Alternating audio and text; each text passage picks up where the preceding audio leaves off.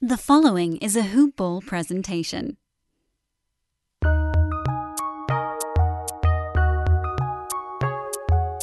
Welcome to the Fantasy NBA Today podcast.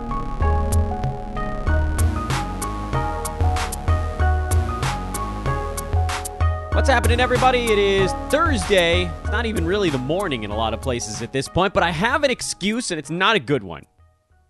First of all, hello. It's Fantasy NBA Today. This is a hoop ball presentation. I'm your host, Dan Besbris, and I come to you today ashamed. Ashamed because I recorded a 20 minute hit with the great Matt Smith of Basketball Monster at S Man Sports on Twitter and I lost it.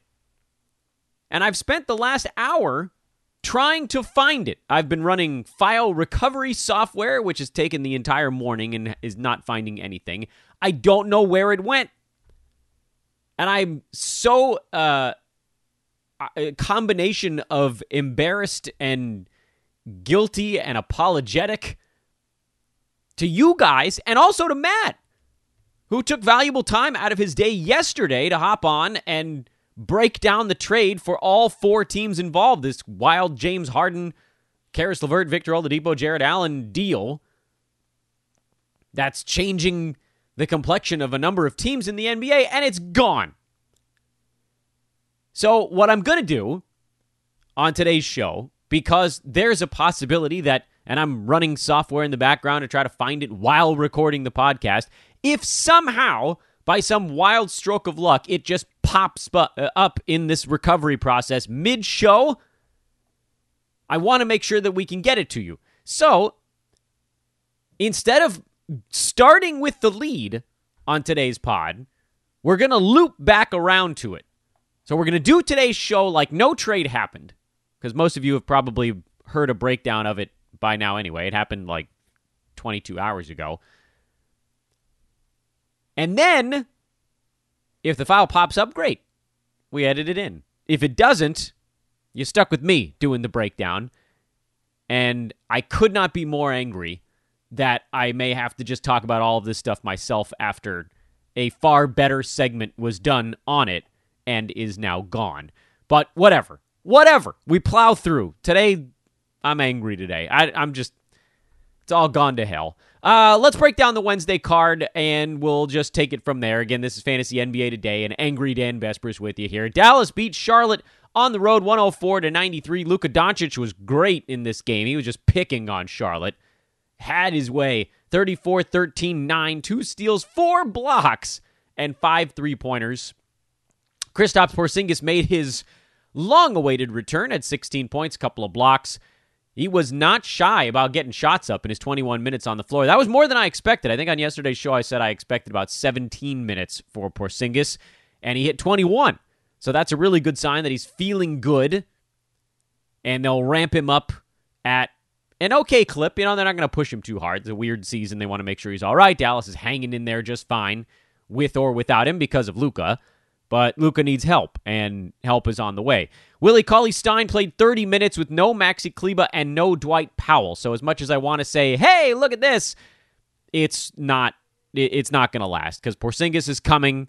Powell, Kleber, they're going to get their, you know, 18 to 24 minutes. Also, a massive logjam in the front court is on the way, with, of course, Porzingis guaranteed his 30 minutes. I don't know how they find stuff for the other guys. They probably don't. Solution is they probably don't. Tim Hardaway Jr. is doing plenty right now with no Josh Richardson. His return will obviously put a little bit of a kibosh on Hardaway getting this many shots, but Timmy's been fine so far this year. He's actually not shooting all that poorly, and uh, you stick with that going forward. But Willie Cauley Stein is sort of the mirage of the day on that Dallas side. Uh, I, I, was excited about him a little bit I, when I thought we had more time before Porzingis came back, but he's back now. So yeah, I mean this is this is sort of a COVID mirage. On the Charlotte side, here I said this is the game. You got to go. Everybody's got to watch Lamelo Ball. This is the one, and he was terrible. Uh, seriously though, just watch this kid. He is special. His way of playing it reminds me actually of Russell Westbrook when he was younger. Not not the dunking ability per se, but just the speed that he's playing at, which is a gear faster than other people on the court. And I don't know what that means for a, a career because, you know, Russ has been able to last, I, I think, longer than we thought he would, given the way he played for so long. But yeah, LaMelo's pretty cool. And you guys should check it out, and hopefully you'll catch him on a slightly better night. Gordon Hayward hurt his hip, but it sounds like it's not that bad. He is expected to play in their game tonight in Toronto, so cool. Bullet dodged on that front. PJ Washington, he's ramped back up. He's totally stuck it in my eye after I said it looked like he was going to be a drop. He has taken those center minutes away from Bismack Biyombo, thank goodness, and now he's a must own guy. Miles Bridges continues to not be a must own guy. I don't know what to tell you. I know everybody keeps arguing with me on both of those guys, and you guys were right on PJ. I abandoned ship too early there, but Miles, I don't think I did.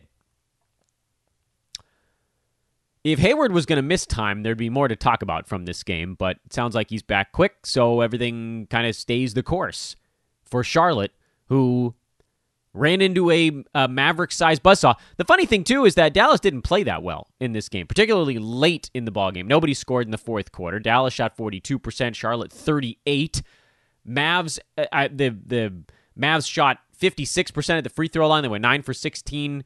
Charlotte was 7 for 14. I mean, these teams wildly underachieved the expected pace of the ball game. And I worry, what does that mean for Charlotte in their next one? Is this sort of a is this one of the lulls that comes in a long season for a particularly for a young team, but for any team? Milwaukee beat Detroit Pistons able to cover on a last second. That's a backdoor, the gambling term for that. Jerami Grant got 19 shots up, didn't hit that many of them, but he's been so good this year that you're good with that. Blake Griffin actually looked mildly engaged for stretches of this ball game, but overall, he's just not. His usage is way down. He's going through the motions. He's ready to get moved. Mason Plumlee only 22 minutes again. That's the kind of the way it's been against Milwaukee so far this year. It's just been a bad matchup for him. But despite a poor shooting night, he managed to get 13 boards, five assists, and a couple of steals. So you'll take that. And then with Derrick Rose out, Delon Wright is probably startable, although I know he went just one for 10 from the field in this game. Did have a three pointer, a steal, a block, eight boards, seven assists. He's an all around guy. And if he makes even four out of his 10 shots, this looks like a pretty sweet line. So keep an eye on that. He likely, I, have got to think he goes back to basically not playing when Derrick Rose comes back, but you kind of wait and see. It's one of those things, too, where I don't know that you want to get caught being the guy that said, well, he's not going to play once Derrick Rose is back, and then he ends up playing even after he's back.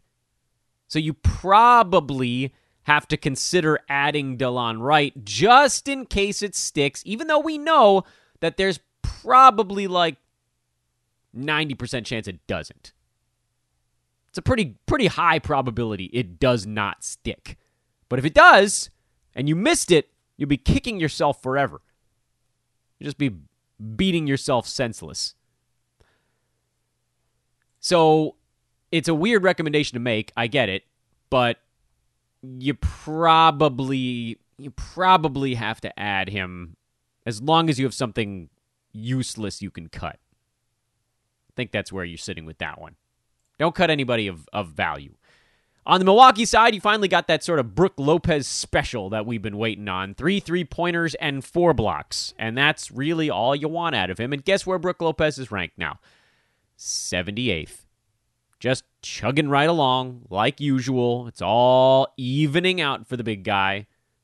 And he'll be in that 70 range before t- before too long and if there if things break in his favor, if he has a good three-point shooting season, it could be better than that. So fears allayed. Bobby Portis was solid again, 23 minutes. He had 11 points, a couple of steals, kind of floated his mark there. That field goal percent is coming down, though. I still don't believe this is going to last all year. I'm fine with you riding the hot hand, but just know that by the end of January, he might not be rosterable anymore.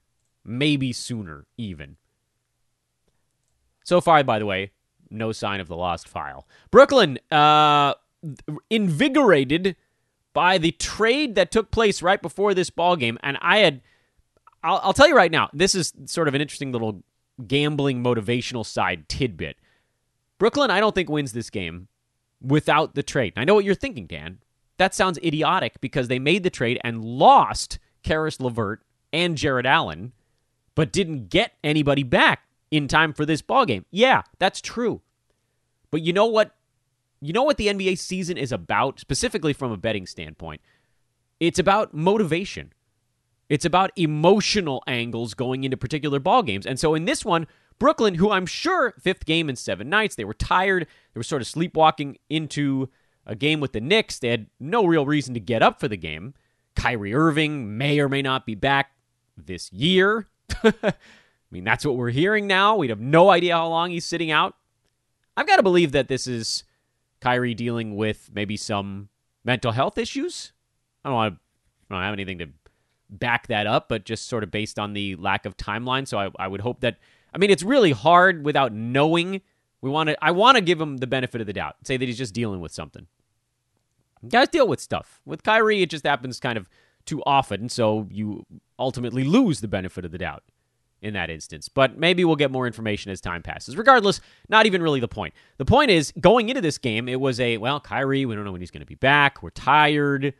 We just got a nice win over the Nuggets, feeling satisfied. And then all of a sudden, something strips away two of their key guys and news that Brooklyn will have James Harden by the end of the week.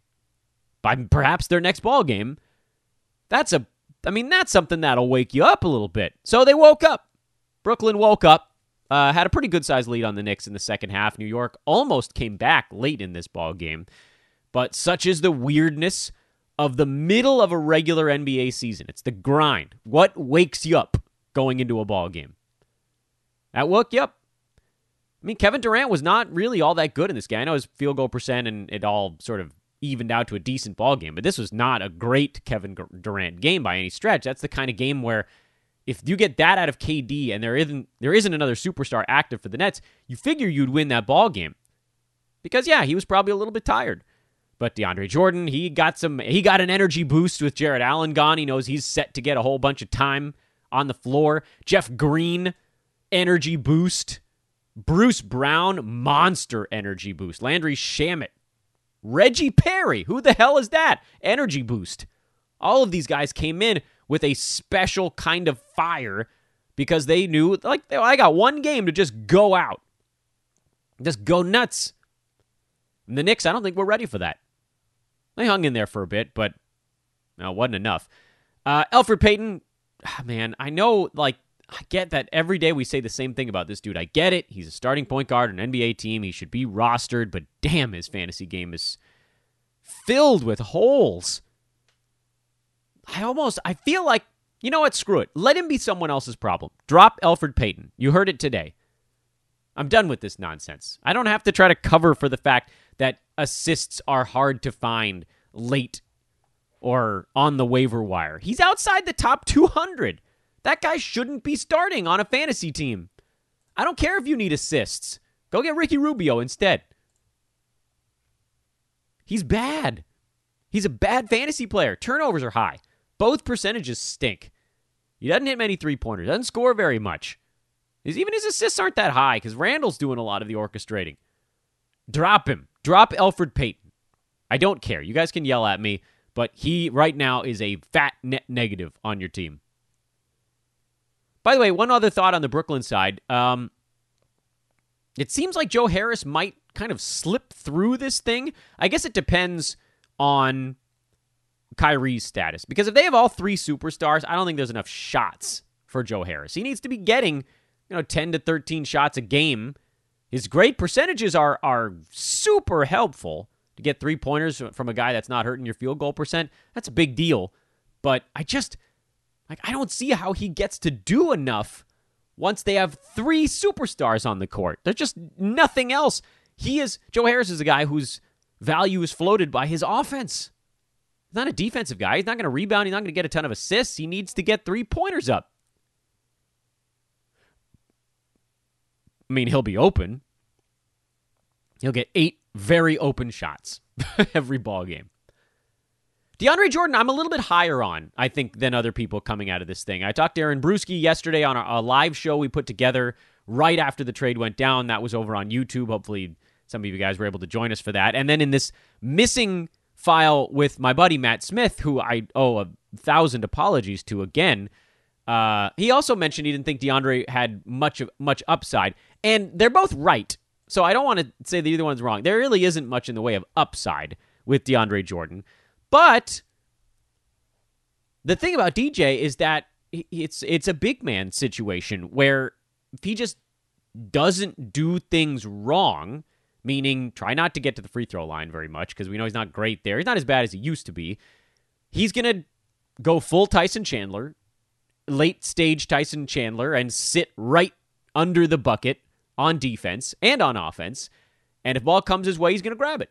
So he's going to get a bunch of rebounds uh, because the other guys on this team are not. Uh, KD is really probably your second option to rebound. He'll get a blocked shot or two just because he's seven feet tall and standing near the basket. He's hopefully going to keep himself out of foul trouble, but I can't guarantee that. And he's going to shoot a crazy high field goal percent because they're not going to run anything for him. It's all going to be tip slams and lobs. He'll take four shots a game and he'll probably make three of them. That's a top 90 type of center if he's really playing 27 ish minutes a ball game. And I don't know how they go some other direction. Like, they mostly ran Jeff Green at backup center in this game, and you can pull that off for stretches, but there are a lot of teams in the NBA you cannot do that against. A lot of them as the Rockets found out last year. So I think DeAndre might be playing 26 to 29 minutes most ball games, and that's enough. That's a 12 teamer. He should be added, and he was one of the biggest winners in this whole trade shakeout, but we'll get to that here later on. I still want to buy more time in case the file resurfaces, though I admit I am losing hope. Memphis beat Minnesota with a crazy fourth quarter run. Uh, Wolves are up double digits late in this ball game, and then Memphis outscored them like 35 to 10 over a crazy run. Grayson Allen got hot. JV had his kind of first real big game. Brandon Clarke had his kind of first real big game with 19 9 3 steals. Love that. De'Anthony Melton is the story from this one, though. He got finally got up to that 25 minute threshold at 15 4 uh, assists, two steals, a block, and a three pointer. Can he keep this up? Is the question. He's he's going to be on and off of rosters. We love his fantasy game at hoop ball.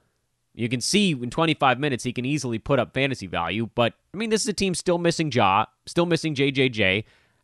How do they find the minutes and frankly, forget the minutes, just the touches for Melton? How does he get 12 shots up once all of the other guys are back? I don't see how that's possible. So he's a little bit more of a deep leaguer, I think, when you when you grade this thing out. It doesn't look like they're trying to get him above that threshold. And I just don't see a path to it unless someone on this group that's in there right now is just straight benched. Probably more than one guy. Once Ja Morant and JJJ are back. Because, I mean, those guys are going to be taking, I would assume, first and second most shots on the team. The top two usage guys are not there right now. Minnesota's becoming fairly predictable. Cat, Malik Beasley, D'Angelo Russell, those guys are obviously on your team. And then Ricky Rubio is the question mark right now. He's the only one. Did get 25 minutes, made four free throws, but only took five shots, six assists, no steals. He's going to be borderline probably all season long. I've got you guys out. I mean, I don't know what the, what's wrong with you people, man. Some of you listen to this podcast exclusively waiting for me to say something that you disagree with and on Twitter and on the podcast last week, I said Ricky Rubio's probably a drop. And then he had that 10 assist, 5 steal game. And everybody was like, nice job, Dan. Cool. Congratulations. He had two good ball games in there. You guys want to know where he is over the last week? Still outside the top 100. You guys want to know where he is over the last two weeks? 163. Where is he on the season? 154. That's not a 12 team startable guy. I get it. He's Ricky Rubio. It could come around. But if you look at his numbers right now in 24 and a half minutes per ball game, the only thing that's off the mark is shot volume. Yeah, his field goal percent is a little bit down. He's at 38, but he's normally around 40 or 41. So it's not like that that small change is not going to make a big difference in his end of season value. In 30 some odd minutes a game, he would probably get you 8 assists on this team. He would probably get you one and a half steals reliably per ball game if he was playing 30 minutes, but he's not. He's playing 24, and it's not changing very much night to night. He had a 28 and a 33 mixed in there when they needed him more. But then it went back to 22 and then 24 yesterday, and that's about where he's going to be unless he's playing his tail off. He's going to be he's going to be the guy that has two good games and you guys yell at me and then has two terrible games and I yell at you. Or we could simplify this and we could just say Ricky Rubio, probably not a top 100 guy, will have a week where he is inside the top 100 and then we'll follow that up with a week where he's outside the top 160 and it averages out to about top 125 that's where he's probably going to end up unless his minutes trend up in a big, big way because he's not going to be tasked with shooting on this team, especially not with Cat back. Cat, Beasley, Russell, Anthony Edwards, these guys are all going to get shots up long before Rubio, who's taking under six per game. He's never, I mean, he hadn't been that low in ever. This is his lowest of his career by a lot. Do I think his minutes trend up? Yeah, maybe a little bit from 24 to maybe 26. Would that make him rosterable? Yeah. An extra 10% ish on his stuff would probably pull him from top 120 to around top 100. But I don't know that it's going any higher than that. Unless there's a large shift in sort of how Minnesota operates, and that seems unlikely right now. Lakers blew out the Thunder. Lakers are on a ridiculous mission at the moment. I'll tell you what, you know, I keep talking about how Marc Gasol is hovering on the edge of points value. He's actually number 145 in nine category leagues, standard nine category leagues. And if you punt points, Marc Gasol actually jumps inside the top 90, which is sort of weird. But you guys know I I I sort of don't target points in my in my fantasy leagues and so he then becomes kind of uh, a little bit intriguing in a goofball kind of way but you really do have to be hunting points because he's scoring four and a half a game and that's not going to get it done otherwise. Uh, for the Lakers, KCP is shooting out of his mind. If that's a guy you're riding right now, get ready for the cool down. Otherwise, everything, you know, this is a blowout early and you can throw this thing out. Same deal on the other side. Horford rested. They probably should have just rested everybody. The Lakers are in clampdown mode and they are destroying teams, especially on the road. Lakers might be a team that you fade at home and back on the road. New Orleans lost Zion midway through yesterday afternoon to COVID protocols, although the fact that no one else on the team was listed in that bucket, Lonzo out with a knee issue, makes me think that it was something on the personal side.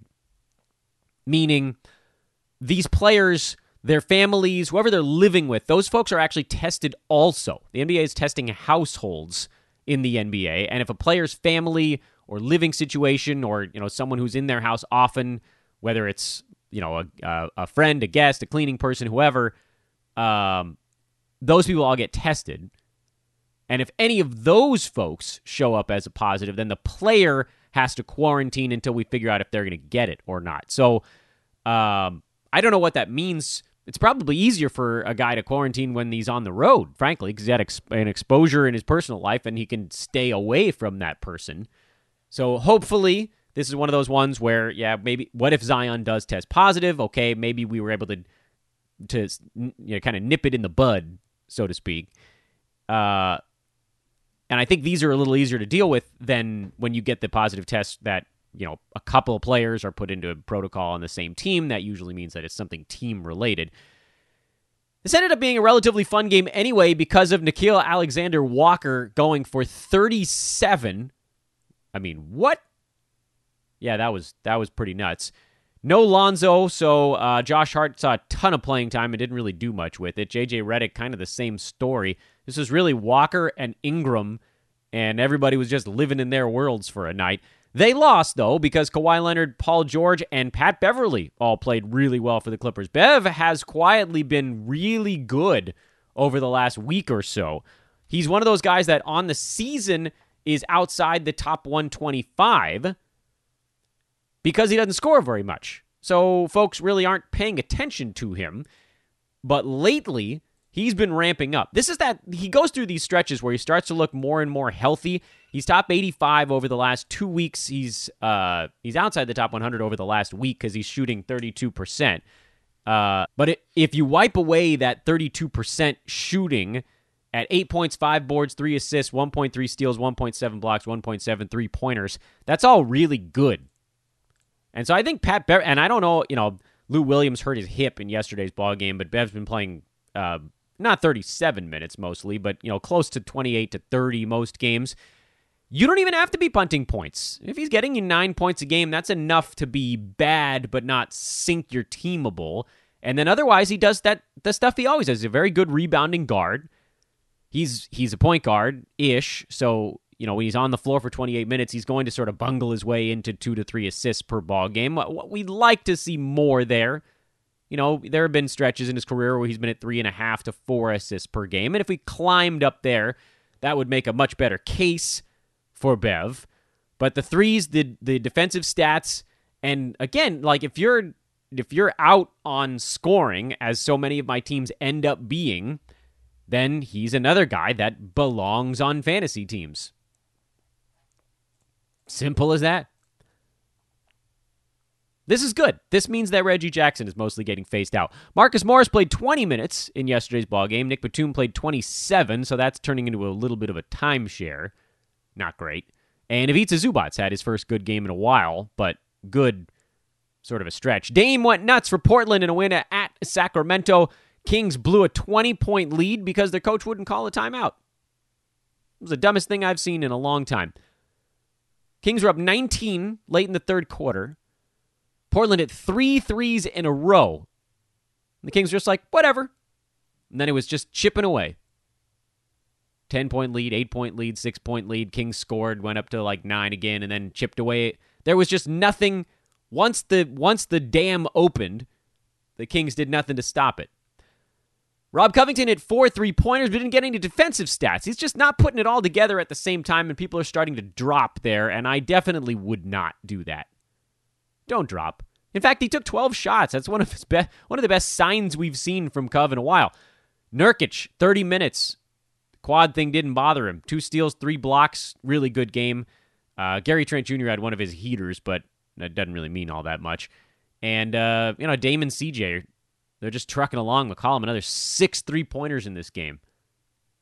Buddy Hield is awake. He had eight threes for the Kings. Richaun Holmes, 17, 9, and 6. Good Lord, how good has that dude been? And Tyrese Halliburton, 17 and 9. He's been awesome.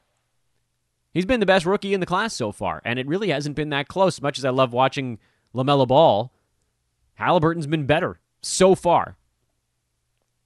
He's he's on a team already. There, I mean, this ball game didn't really have any key add or drops. Here's one thing that I thought was also kind of dumb. Uh, the Kings were winning the Marvin Bagley minutes early in the third quarter, and then he just never got back into the ball game. He played 19 minutes at 11 and 6. Actually looked pretty good in this one. And they were like, nope, we're going to stick with this other stuff that's not working at all. Like Hassan Whiteside's nine minutes, or Cory Joseph's 17 brutal minutes. I get it. You can't play your starters the whole game. I know you got to roll other guys out there, but you could, I mean, you could give Bagley a shot to get back into the ballgame. Instead, they trotted a bunch of guys out. Kings looked exhausted by the end of this thing, too. I, I mean, Luke Walton, from a player, from a personnel management standpoint, is just one of the worst. I hold grudges because he did this crap with the Lakers, too. You guys know I'm a Lakers guy. So that was yesterday. We turn the page towards tonight, Thursday, generally a lighter card, although other cards that are supposed to be bigger keep getting these ball games postponed and they all end up a little bit tighter to one another in total number of games happening. So there's five tonight. Miami and Philadelphia are in a rematch, but Philly's getting some of their guys back for this ball game. So the Sixers now are favored by 10 and a half points. Miami was able to send the first one to overtime. I just don't know that they'll have enough in the tank to do it again. It's pretty rare for me to favor a double digit favorite in my betting analysis, but that's where I'm at. Because with Philly, they just they're going to have fresh bodies, and that's going to go a long way. And I don't think they really want to get in a dogfight like they did in the last one. But what the hell do I know? It's a big spread, and you probably could almost never advocate betting on a double digit favorite. Fantasy standpoint, Miami, you've got some fill in stuff going on. Kelly Olynyk should look great again. Tyler Herro is going to do a ton again. Duncan Robinson, Precious Achiuwa looked really good in that last fill in while they wait for Bam and Jimmy and Avery and the whole cavalry to Goran, everybody to come back in their next one. Uh, I believe Seth Curry, however, is still out. So the folks that were exposed to Seth last week didn't catch it. That's fantastic news for Philadelphia. They managed to quarantine those guys, and it seems like they managed to keep Seth Curry from infecting others on the team. It's remarkable, but great news. No long term stuff going on here with uh, with Philly since they didn't make the trade for Harden. Charlotte on the back to back in Toronto. Raptors laying eight and a half points. I, for the life of me, I cannot figure out um, how the Raptors continue to get this much betting love. They've been awful so far this year. And then you look at this game and you're like, well, you know, maybe somebody knows something I don't know. And so I'd be inclined to leave this ball game alone because it's screaming to bet on Charlotte with as terrible as the Raptors have been. And this is one of those ones where you're like, okay, you know what? One of the oldest adages in betting is never follow a public underdog. Meaning, when everybody's betting an underdog, that's hard to create. public loves to bet on the team with the bigger name. The, the, the team they think is going to win the ball game tends to be the one that public bettors wager on, despite the fact that that team is always going to be laying points. And so, you know, if you look at the card today, uh, you you sort of have to wipe out Rocket Spurs because a bunch of guys are out on the Houston side. The one of the very few teams that is catching significantly more of the betting tickets happening right now is the Hornets. This is sort of a weird card to make this analysis on because you've got the Sixers Heat, which has all these weird factors out on the COVID side. Rocket Spurs because that trade that just went down. And then Wall is out and Eric Gordon's out and the Rockets are down a whole bunch of dudes. And then the Warriors and Nuggets are both kind of public teams right now. Warriors maybe even more so. Trailblazers probably you could call a little bit more of a public team, but that line I think you're going to split the cash pretty well. So this this is not a great example of uh, how to look and and figure out who the public is going to bet on, but like we actually do have a couple of the lines for tomorrow's games. For instance, the the Clippers are laying six and a half points in Sacramento. There's an example of one. Without even, I mean, that line just came out like within the last few minutes. Without knowing anything else about what's going to happen in that game. I can already tell you most of the betting public, meaning non, they call them wise guys or sharps or whoever, they're going to be on the Clippers because they think the Clippers are the better team. They are, and they don't care that they're laying six and a half points. They figure the better team's going to win, they'll always cover. Obviously, that doesn't happen, but that's how that works. So picture that type of scenario, but the public coming in on the team they the lesser team, which is kind of what's happening here with the Hornets and Raptors. So I'm leaving that game alone entirely. Uh, I would like to see how the Raptors are going to run their personnel because the last couple they've basically phased out traditional big men in favor of more Chris Boucher and a little bit more Norman Powell, who still hasn't been good, but it does seem like they're trying to give him every opportunity to get there. He's not there. they're trying to get him there, but he's not there. He had 10 points three boards, one assist in the last ball game. His minutes are seemingly trending up a little bit 26, 27, then 22, and only 20 in Portland. Can he get back up into that 25 26 range? That's going to be the thing. He's not going to rebound very much. He's not going to pass very much. It's all going to be about percentages, threes, scoring, and steals with Norman Powell. And he's just, he's not there. And he's been really difficult to roster in fantasy to this point. Real difficult. He doesn't belong on teams right now. I mean, he's a guy I think you can just plop on your watch list because no one else is adding him. People are dropping him slowly, and a lot of folks have added him back and then redropped him. He's in that pocket right now.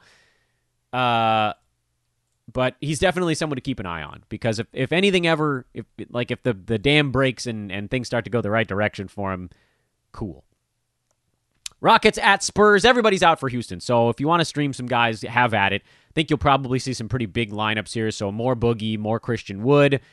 Who the hell knows who's even going to get them the basketball? Spurs back home after a long road trip. They're laying seven in this ball game. It's mostly stream time in San Antonio. Although it sounds like DeMar DeRozan is back. So uh, this should be a super weird ball game, both for fantasy and for betting purposes. I like the Rockets, though, by the way. I, I think even with a bunch of guys out, they feel like a cloud is lifted there. James Harden gone. Victor Oladipo on his way. Warriors catching five in Denver. The Nuggets are indeed a slightly better team than Golden State. I think this will be this is a pretty good line as far as I'm concerned. This is a good line. Nuggets couple points better than the Warriors in power rankings. That's exactly where we're sitting right now. There's not much from a betting value standpoint happening here. Total of 225 dropping precipitously because both of these teams are starting to try a little bit more and pace in the NBA is starting to slow a little bit more. From a fantasy standpoint, I don't know that there's a whole lot to keep an eye on. Nuggets, you're always just sort of watching who besides Jamal Murray and Nikola Jokic can do some stuff with Mike Porter Jr. still out. And on the Warriors side, it's it's Draymond Green is probably the only thing worth keeping tabs on. He's been ramping up a little bit after taking a few games to get his legs underneath him. And then the Pacers are in Portland. Blazers on a back to back. They're laying three it's also a pretty good line. This is going to be a dogfight, man. Can Dame follow up his monster game in Sacramento with another one? Is there a letdown here? Pacers got a nice win in Golden State after they lost in Sacramento. You know, these teams are sort of bouncing back and forth a little bit. Indiana is uh, waiting on Caris LeVert. I don't believe he'll be active for this ball game. And even if he was, I'm sure they would work him in slowly. But that is probably the thing to keep an eye on. If they're if Caris LeVert is active, I'd probably look at the Blazers because I assume you know he'd play and would be largely disruptive until he gets a practice under his belt. But I don't think he's going to play. Like that, this would be a long way to send him join the team in Portland. I, I, I don't know. What what the hell do I know? Maybe they maybe they rush it. The trade is official as, as of this morning. So if he wanted to, he could play with his new team. I just I'd be surprised. I'd be surprised. Slight lean to the Pacers in this one. I don't see them getting beat up if we could somehow get them up to three and a half or four, that'd be a big difference maker for me. Because I, I mean, covering a three point line is, as an underdog, if you're not winning the game, is pretty rough. But I think this one comes down to the wire. Slightly into the Pacers.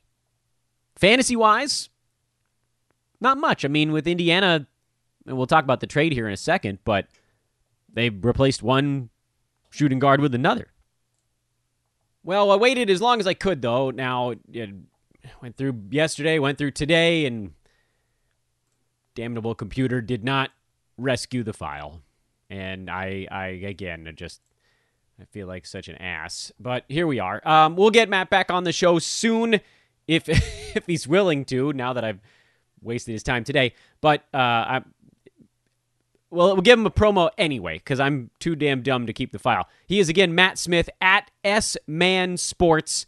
A big thank you to Matt for taking the time to do a, this segment with me that I now am going to redo by myself because the file is missing. Uh, what Matt said, by the way, because I do remember what we talked about, is that there wasn't a clear must add guy where if you don't get this guy, it's going to really impact your team. That's kind of the short version. And yes, we went through all four teams, and, and I'm going to do that here in just a moment. But the overarching note is that the results of this James Harden swap with players involving four teams being involved is that largely it's guys kind of getting squeezed a little bit. And then with Houston, everybody just kind of gets to do a little bit more. I believe that DeAndre Jordan is going to be a little bit better than folks are saying. I think that he does have kind of that. I don't want to say enough in the tank because not like he's going to be getting up and down the court, but you know they're not going to need him for more than screen setting on offense and rebounding on defense. So he's going to see enough time. They'll probably go get another center. That's the other part of that is uh, Dewayne Dedmon is floating around out there. They can easily pull in someone that could play 22 minutes, 18 minutes, whatever it is let them go small for some stretches if they want, and that would drive DeAndre's minutes back down into the low 20s, at which point he again becomes waiver wire fodder. I think for right now, he's a guy that needs to be picked up in case that whole process takes a while, and we don't still know what's going on with Kyrie. Uh, not that that has a, a massive bearing on on what DeAndre Jordan's going to do, but he'll have an opportunity to get those boards, get those dunks that at least here in the short to medium term makes him a useful fantasy player. But let's break this down team by team. Brooklyn gets James Harden, and let's go ahead and assume that Kyrie Irving actually does come back at some point. And it's weird, by the way, to do this whole segment again when I feel like I've already done it twice. but we're gonna we're gonna do it like we're doing it the first time. With Brooklyn, James Harden is in. Caris LeVert, Jarrett Allen out. We just talked about DeAndre Jordan, but what does it mean for Harden and the superstars? Well, there's just no way that James can put up the kind of numbers alongside KD and Kyrie that he was doing either alone in Houston or alongside even Russ, certainly alongside Chris Paul, where he had unlimited usage. And that's just not going to be the case anymore. He probably falls towards the middle of the first round, would be my guess. Maybe the back end at the very worst. But this does. And one thing I was saying on, on the live show yesterday is that I don't know that this is the perfect time to buy low on Harden. I think Harden owners want to see how this goes a little bit. And if there's if there's some speed bumps right out of the gate, that's your window to go try to get him for uh, a second rounder. You're, I mean, you're to have to come with a pretty damn good offer. This is still James Harden we're talking about. I'm not moving off of KD. His fantasy game translates arguably better than the other two guys on that team because he can rebound and block shots, and his percentages are so damn good.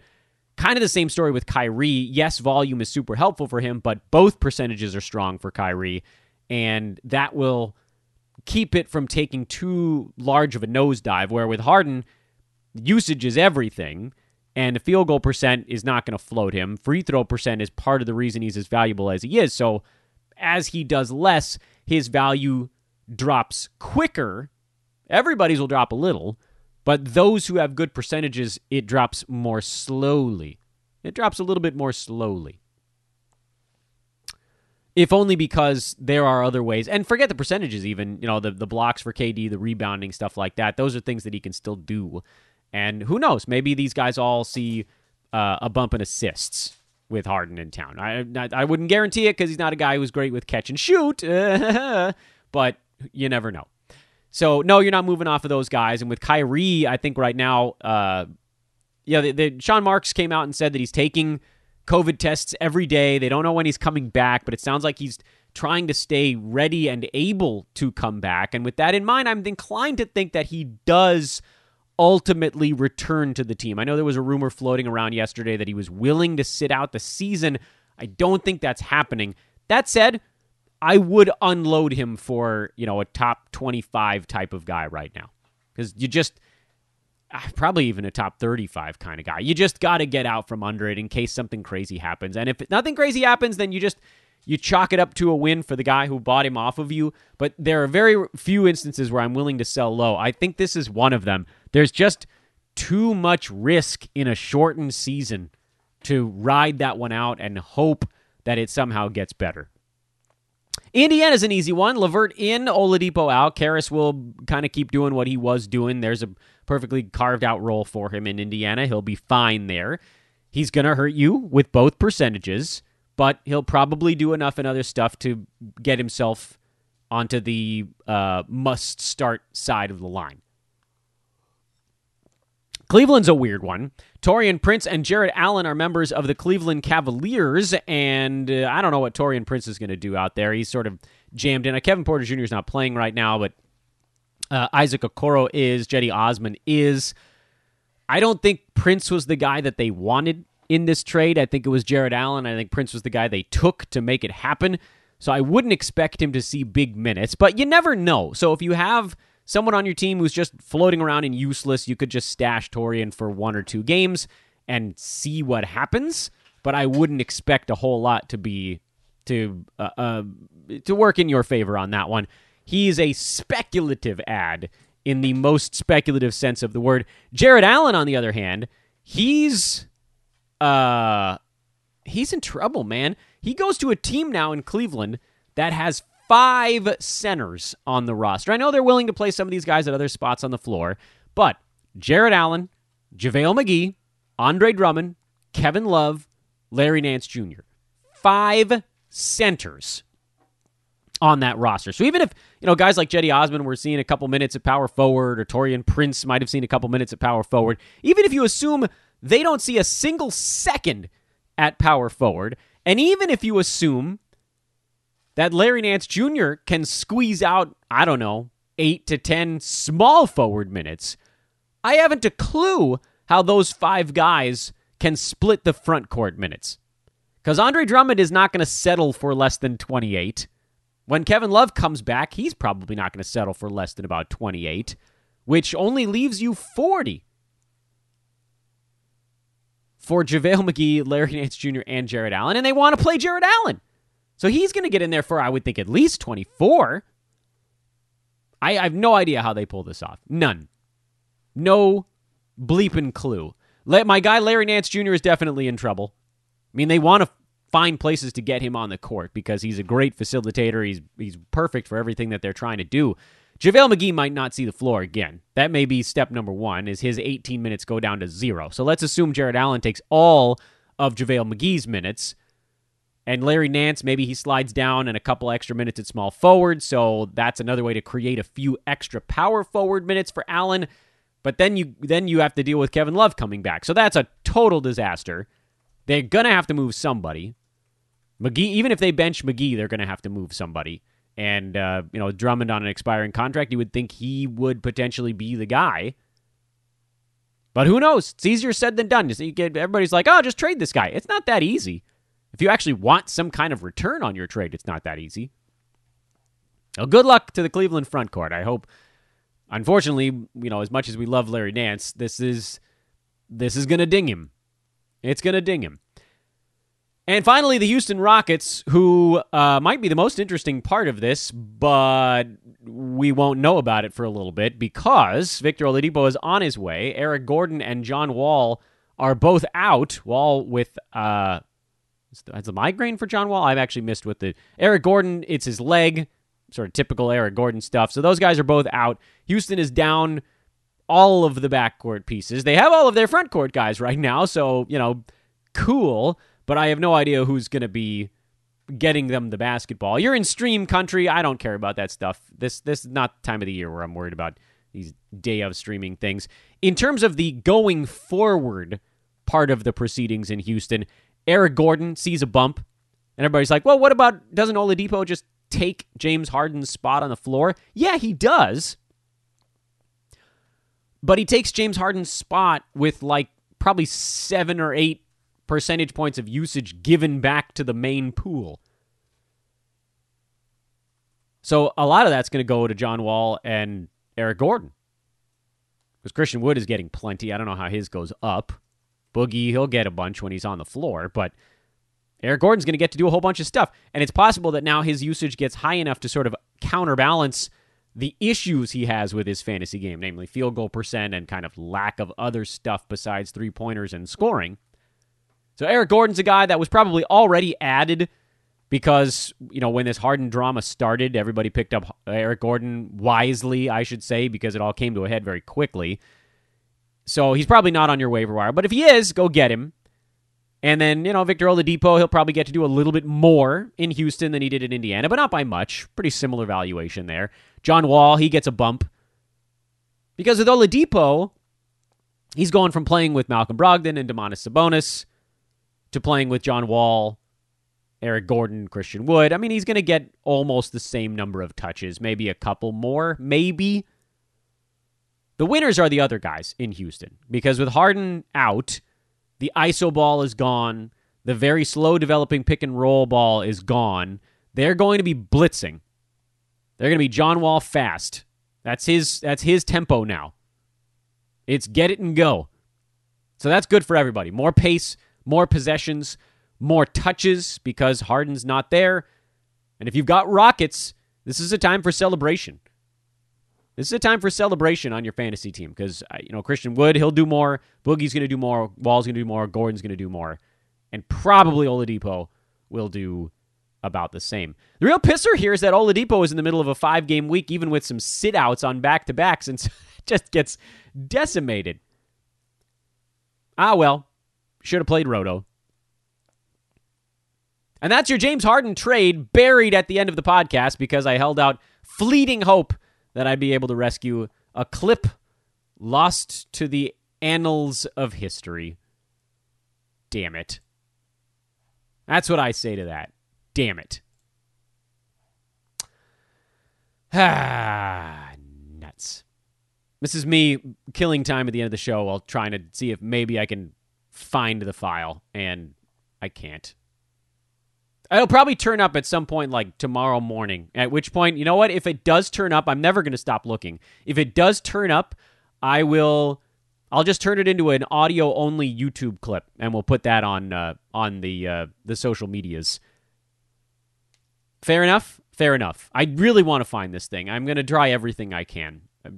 D- digging through file recovery software that could take the entire day anyway, just know I'm trying. Again, massive apologies to Matt Smith, who helped me put together a nice little 20 minute segment. He is again at S Man Sports on Twitter, and we will get him back here in a few weeks where he can uh, call me out for being a dumbass.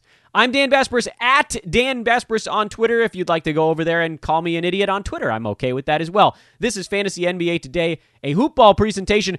Tomorrow, Friday show, we'll wrap up the week. That's our that's our big blowout where we talk about all of the pickups, the drops, the holds, the buy lows, the sell highs, the watch list, the streamers, everything that happened through the week, and then preview the weekend. And by preview, it's really all about homework. We want to know what we're looking for in the teams that play over the weekend because then we're ready to act on it. Loop back around to Monday for that reverse chronological lightning round. Thanks again for listening, everybody. One more time, my apologies for the goofball mess up today. Back at you tomorrow morning. So long.